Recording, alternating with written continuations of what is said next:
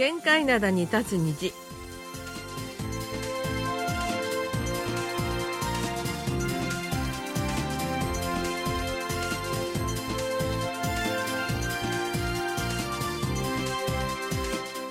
皆さん、あにょがせよ。10月11日水曜日の限界灘に立つ虹、隙間ことゆうちゃんもです。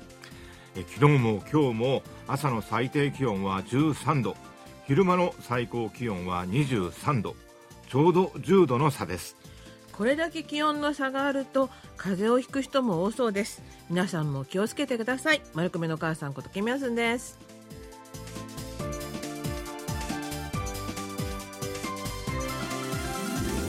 えーこちら韓国もそして日本もですね、うん。気温の差が大きくなりまして、はい。広がっていて、はい。あの体調を崩さないようにと本当にね。皆さんあの注意を呼びかけてますよね。はい。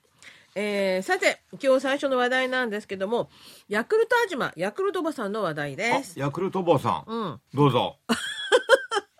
あの毎日自宅とかオフィスなんかにヤクルトを配達してくれる女性のことなんですうがちのマンションのところにもね、ん毎日来てます。そうでしょ？ええあのここの KBS の事務所にも来てらっしゃるんじゃないかな。うんでしょうね。うん、ということで韓国ではヤクルトアジマヤクルトおばさんと呼ばれてるんですが日本で調べてみたら日本はヤクルトレディってなってました。ヤクルトレディね、うんあのー韓国は最近ヤクルトアジュンマ、ヤクルトおばさんね、うん。あのー電動カートに乗ってるじゃないですか。そうなんですよ。昔はねカートを直接こう押して。そうリアカーをしてたの。あリアカー小さいね、リアカーってなんかでっかいやつじゃないんだよ、あのーやってたんですけども最近はさ、ん。あのー電気で動くやつでさ。そうかっこいいんだよねあれうん。ね。ほんでおばさん後ろに乗ってんだよ。そうそうそうそう。僕日本で見かけたヤクルトレディさんは電動バイクに乗ってましたね。バイクですよね、あのー日本はね。三輪車なんだよバイクが、うんうんうん。うんで後ろになんかあのヨーグルトとかなんか入ってるんでしょうね。はいはいはいはい、はい。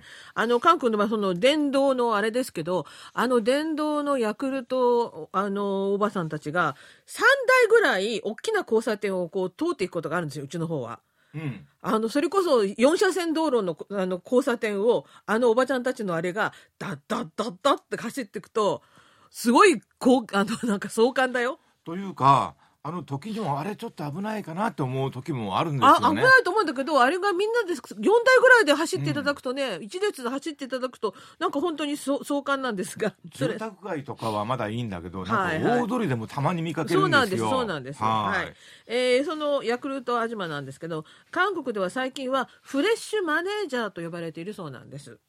であの2017年に22人に過ぎなかった20代30代のフレッシュマネージャーが現在は591人に増えておりまして。あ若い人たちが増えてるってことですよね。そうだからん。ヤクルトアジマ、ヤクルトおばさんって言われたのがう全然そうじゃなくなってきたってこと。昔はね、あの中年の女性、うん。まあ、それこそおばさんそうそうそうそう皆さんがねやってたんですけども、最近は20代、うん。30代でもやってるということで、えー現在全国で活動しているこのフレッシュマネージャーヤクルトアジマは1万1000人いらっしゃるんですがそのうちの20代が80人30代は511人いるそうです。あもう結構いますねそうなんです。で、あのー中年女性、それこそアジマの仕事だと思われていたこの仕事に、若い女性たちが流入してきたのには、職業に対する認識と価値観の変化があるんじゃないかと言われています。うんうんで、コロナ禍以後、さらに就職が難しくなって、小資本で創業したいと思う青年たちの、まあ、需要にあったんじゃないかということで、で、何よりも、このフレッシュマネージャーになるには、学歴も経歴も何も必要ないとう。ん、いや僕ねヤクルトレディはいいんだけど、うんフレッシュマネージャーってなんだよって思っちゃうよね。でもかっこいいじゃん、フレッシュマネー。だからヤクルトレディもそうだし、やっぱりふこう名前を変えるっていうのはやっぱりちょっとね、あれなんじゃない？うんただね、このフレッシュマネージャーになるには、その例えば、本当に、あの、志願書には名前とか電話番号とか年齢とか住所で書けばいいんですけど、ただこれね、性別には規制があって、女性しかだできないんだって。あそういえばいないでしょ？男のヤクル人。トおじさん見なかったないでしょ？ヤクルトおじさんいなかったなだから、ああ、そうなんだ。日本でも多分そうだと思うんですよ。いやそれでね、うんあのー考えてたら日本もさ、うん。あのヤクルトレディーじゃないですか。これ女性なんですよ。だから基本女性なんだけど、うん。思ったのはそれってちょっと逆差別と違いますかなって思そうんですよね。んな話も出てくるのこれあかなのと思男女平等の精神に反する なぜ女性だけなのか。そうだからちょっとえっと思ったんですけどね、うん。で業務時間をあの希望通りに柔軟に調整できるということで、まあ、他の仕事と並行して余った時間で活動することも可能なので、まあ、若者層に人気なんじゃないかということなんですが大学生だという26歳の女性は午前中に運動を兼ねてこのヤクルトのお仕事をして午後と夜の時間は自由に使えます。一時期ねツージョップ、うん要するに仕事を2つ兼業するのが流行ってたというか、話題になってたんだけども、うんうんこれもなんかいけそうですね。そうなんで、うん。この大学生いろんなアルバイトをしたんだけども時間をうまく活用できるのでこの仕事はおすすめですよと。で営業所も近いので仕事が終わればそのまま大学に向かってますと。うん。で、まあ、それぞれの地域に営業所がありますかそうらねそうそうそう、はい。大体自宅の近辺でやってる方多いですよね。収入はどうなのかな？いいのかな、えー、とでねあの収入に関してフレッシュマネージャーはそれぞれあれ社員じゃないんですね個人事業者というふうになっておりまして。へえで月の売上の20%から25%が収入なんですって。あそれってなんか歩合制みたいな感じなんですかね？そうそうそうそんな感じ、はいだから働いただけもらえる構造になっているということで,、で平均して午前7時半に出勤して午前11時頃に終わって3時間ほど働くと月収が100万は超えるそうです。まあ、3時間で月収100万だと結構いいんじゃないですか？そうなんじゃないかと思います。で中には1000万を稼ぐ人もいるんですって。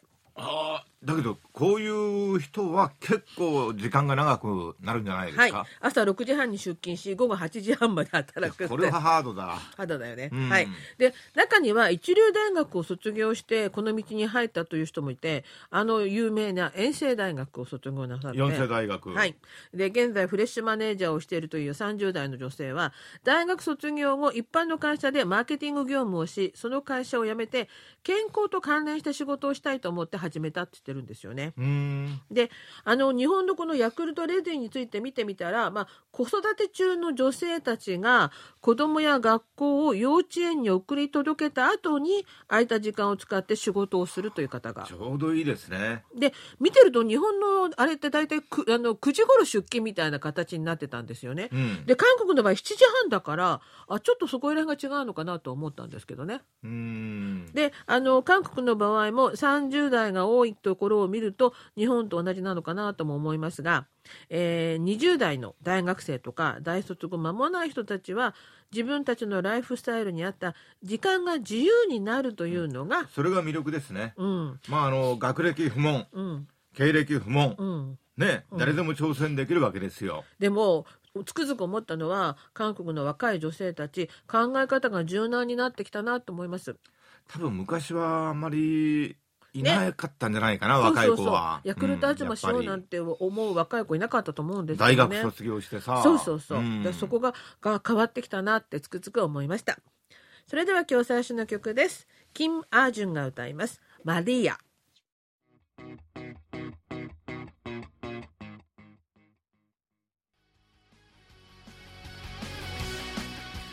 キム・アジュンでマリアでした。あの、キム・アジュンさん女優さんなんですけどね、これ映画の中でね、彼女直接歌った曲ですよね、マリア。それでは今日最初のお便りです。はい、えー佐賀県の大石誠さんからいただきました。しばらくぶりにお便りします、えー笠崎と虎が描かれた絵のベリーカード。本物の絵を見たくなりました。56年前まではどんなに見ないとしても10%程度は笠崎が見られましたがそれ以後は全く見えない年もあり2022年は1話2023年は2話のみ見られました、えーこの受信報告受信確認書を2枚いただきたいです。ベリーカード終了するそうですね、えーまたいただけるならぜひお願いします。ということでございました、ありがとうございました。うん。えっ、と、この、カササギと虎の受信確認書、ベリーカードまだ残っているのかな？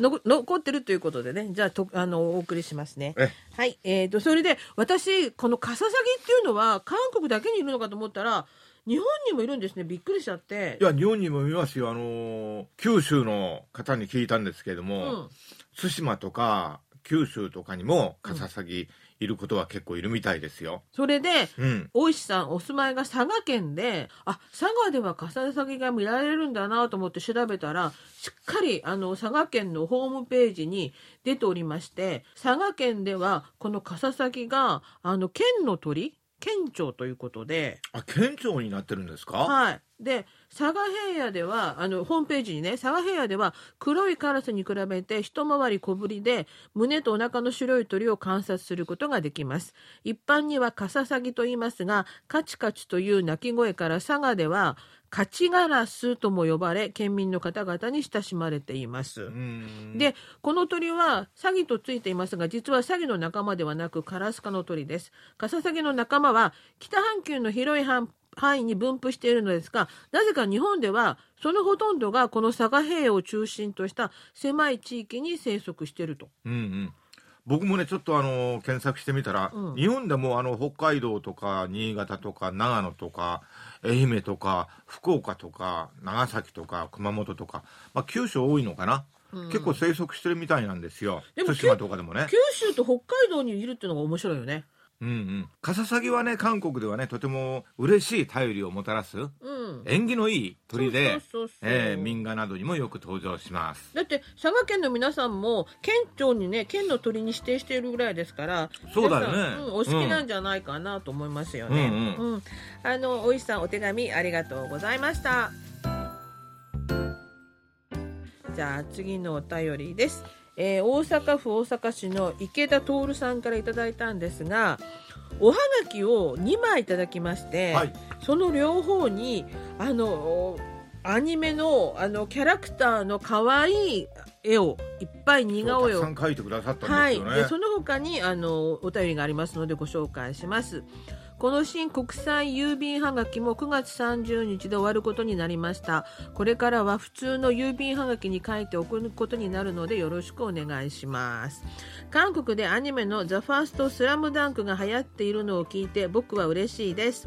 名探偵コナンも韓国の人たちに受け入れてほしいアニメの一つです。ぜひともよろしくお願いします。また38年ぶりに復活した野球漫画のキャプテン2やプレイボール2もグランドジャパンで連載中です。努力、友情、勝利というジャンプの三原則を体現した漫画です。ということでありがとうございました。あのースラムダンクとか、うん名探偵コナンも結構韓国で人気あるん。じゃないですか？はい。あの、名探偵コナンは、あの、毎年、夏休みとか冬休みになりますと、うん日本と同じように韓国でも新作が公開されておりまして、韓国の子供たちにも大人気です。そうそう人気なんだよね人気があります。はい本当にたくさん入ってます。それで、あの、テレビのケーブルのアニメチャンネルでもよく放送されてまして、私も見るんですが、テレビでやるときには、日本語がそのまま流れて、下に字幕が出てくることが多くて、吹き替えじゃなくてねそうそうそう。はいあ、日本語だと思うと、あの、コナンとかね。あと、ルパン三世なんかも時々やってます。それから、映画館だと、韓国人の声優さんがダビングしたものが上映されることが多いみたいでね。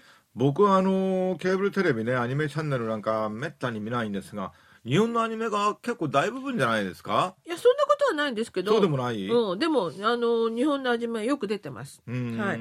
それから、あの、まあ、ファーストスラムダンクは、あの、バスケットの、バスケットボールのはいはい漫画ですし、キャプテントゥプレイボールは野球の漫画ということで、あの、こういうスポーツものの漫画ってね、時代が変わってもみんな大好きですよね。それとね僕はあのちょっと不思議だったのは国際郵便はがきですか？そう、私何かと思っうんうん。て調べたら、これあれなんですよね。国際郵便はがきは、航空便専用の郵便はがきで、世界各国に70円で送れる商品、切手や必要事項がすでに印刷されているので、宛先を書くだけで送れますということで、ちょっと不思議だったのは、うん。実はこの国際郵便はがきって韓国でも結構大昔にねあったそうなんですよ。あったことはあったんだけど、うん。需要がなくて、うん。もうなくしてしまったそうなんですよね。ああ、なるほどね。ええ。で今はないみたいなんですけども。で、日本でもだから9月30日でもう終わっちゃったんですよ、今だから10月。こ。の国際郵便はがきね、うん。結構もう希少価値ありますよね。だから今はもう韓国ではなくなってるし。ああ言えてるうん。言えてる、ね残ってたらねお手元に残しとくのもいいかもしれないですね。はいはい、はい池田さんありがとうございました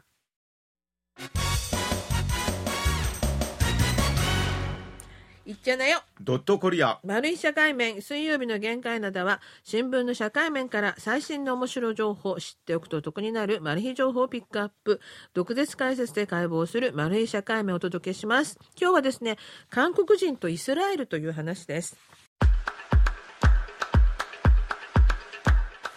えーイスラム組織ハマスによるロケット弾攻撃から始まったハマスとイスラエルとの武力衝突は激しさを増しています。そしてそのイスラエルに現在韓国政府の発表によりますと韓国人の長期滞在者がおよそ570人短期滞在者がおよそ480人いるということです。えー幸い今のところ現地の韓国人に被害は出ていないようです。それにしても短期滞在者つまり観光客が480人もいるというのは驚きです。なんでイスラエルにそんなに多くの韓国人旅行客がいるのでしょうか。実は韓国人にとって特にキリスト教徒にとってイスラエルは聖地巡礼の地であり人気の観光地なんです。韓国人観光客はこれまでに6万人がイスラエルを訪れており特に今年の1月2月にはアジアの国の中でイスラエル訪問1位の国が韓国でした。コロナ禍で3年間できなかった聖地巡礼が再開されそれとともに多くの韓国人クリスチャンが訪れています。聖地巡礼は普通イスラエルを中心にトルコヨルダンエジプトなどを回り聖書に出てくる歴史の現場を訪れるというものです。聖書の世界を実際に現地に行き体験するとともに霊的な変化も経験できると信じられており教会が主催し牧師や神父たちが信者を連れて出かけることも多いです。また旅行会社の中にはこの聖地巡礼だけを専門に扱っている会社も多数あります。それだけ需要があるということです。韓国人クリスチャンの聖地巡礼コースには日本の長崎の島々も入っています鎖国踏絵などの迫害の中で信仰を続けた日本の教会をめぐる3泊4日のコースですしかし何といっても聖地巡礼といえばイスラエルです。ですからイスラエル一周9日とかイスラエルヨルダン11日などというツアーが毎週何組もインチョンを出発しており大韓空港だけでも週に3便インチョンテルアビブ間を往復しています。ただニュースでもお伝えしましたが10日にテルアビブ空港を出発する大韓航空の便は予定通り出発し192人が今日帰国しました今後の運航に関しては不透明な状況です韓国からイスラエル入りした観光客の中には他の航空会社を利用したグループもいるので一部はトルコ航空であるいは陸路でヨルダンに向かったグループもあるようです。え韓国政府は引き続き早く帰国するよう促しています。一方イスラエルに進出している韓国企業はどのくらいあるのでしょうか。サムソン電子は現在職員の安全のために在宅勤務に転換し本社との非常連絡網を稼働しています。サムソン電子はイスラエルに販売法人をはじめ研究開発センターとサムソンリサーチイスラエルなどを運営しています。そして韓国人駐在員10人を含め400人余りが働いています。テルアビブに販売支店を運営中の LG 電子は緊急航空便を確保し現地の韓国人駐在員とその家族など20人余りを急遽帰国させることにしました。また武力衝突後は在宅勤務体制を続けています。ヒョンデー自動車グループのヒョンデー自動車とキア自動車はイスラエルの自動車販売シェアの1位と2位を占めるほどイスラエルは大切な市場です。そのため現地の状況を注視しているといいます。ただ現地に生産工場はなく販売支店だけがあるようです。ロシアとウクライナに続き今度は中東のハマスとイスラエルとの軍事衝突。ようやくコロナとの戦いが収まったと思ったら今度は本物の戦争です。なんだか悲しくなってしまいます。それでは今日の2曲目です。兵庫が歌います。ウィンウィン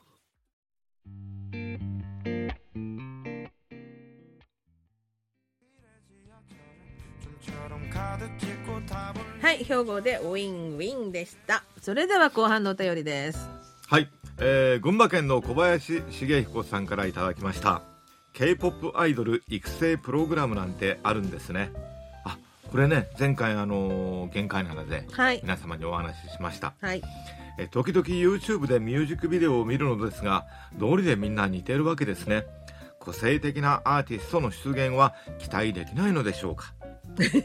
はい、えー同感ですね。いや実はね 僕あのーテレビとかでさ、はい。出てくるじゃないですか、はい。あのー K-POP のアイドルグループとかさ、みんななんか似てて、うん。区別つかないんですよ。いやそれはもう私たちだって同じようなだからあの区別つかないとか言うと年寄り扱いされるので 黙ってるんだけど、はいそうですうね。んはい。で、あの、9月20日の社会面で K-POP 歌手のアイデンティティという話をしまして、その中で最近のアイドルは、韓国人が全く混じらないグループも、外国人だけのグループもありますよという話をしたんですけども、まあ、韓国人が入っていないのに K-POP と言えるのかという議論も起きていますというような話もしました。で、あの、小林さんミュージックビデオ見ているとみんな似ている。はいでもう個性的なアーティストの出現は期待できないのではないかという話でしたが今おかけしましたこの兵庫のウィンウィンですね。隙間さん聞いてて気持ち悪いとか言ってましたが。え僕個人的にはもっと男らしいなんか、ああはい。あの確かにあの小林さんのおっしゃるようにアイドルグループってちょっとね、まあ、みんな似てるのかなっていうような気もします。この歌はねこの歌手は結構個性はあるってことですよね。個性はあると思うんですよ、えー僕のあの記憶に残りますから はい それで、あの、アイドル以外にも韓国には、あの、シンガーソングライターもたくさんいますし、うんこの兵庫もそうですしね。だから、こういうちょっと個性的な人はまだ頑張っておりますので、はい。僕はあのほら外国人が入っているグループ、んあるいは外国人韓国人はいない外国人だだけけのグルーのグループプ。うん。も結構いるみたいなんですけども、はい。それはファンにとっては関係ないと思うんですよね。あそうみたいですうんね。、ファンとしてはうん。好きなら好きでそれでいいんですよ国籍は全然関係なくて、はい。それにこだわることはないと思うんですよね。私でその外国人だけのグループですごいと思うのは、うん外国人だけなのにみんな韓国語で歌ってるんですよねあそういえば韓国語みんなできるのかな？だからそれも韓国語のラップとかをはしてるのがすごいなと思いますいよねやそれはあのー血がにじむ努力をしたんじゃないですか歌手なんだから歌わないとだねからねすごいなと思って、まあ、アイドルの子たちも頑張ってるなとそれでそれ以応援外のします子たちも個性的な歌手の子たちも頑張ってると思います。ということでそれではまた来週水曜日のお相手は隙間ことゆうちゃんもと丸組のお母さんことキムヤスンでした。 안녕히계세요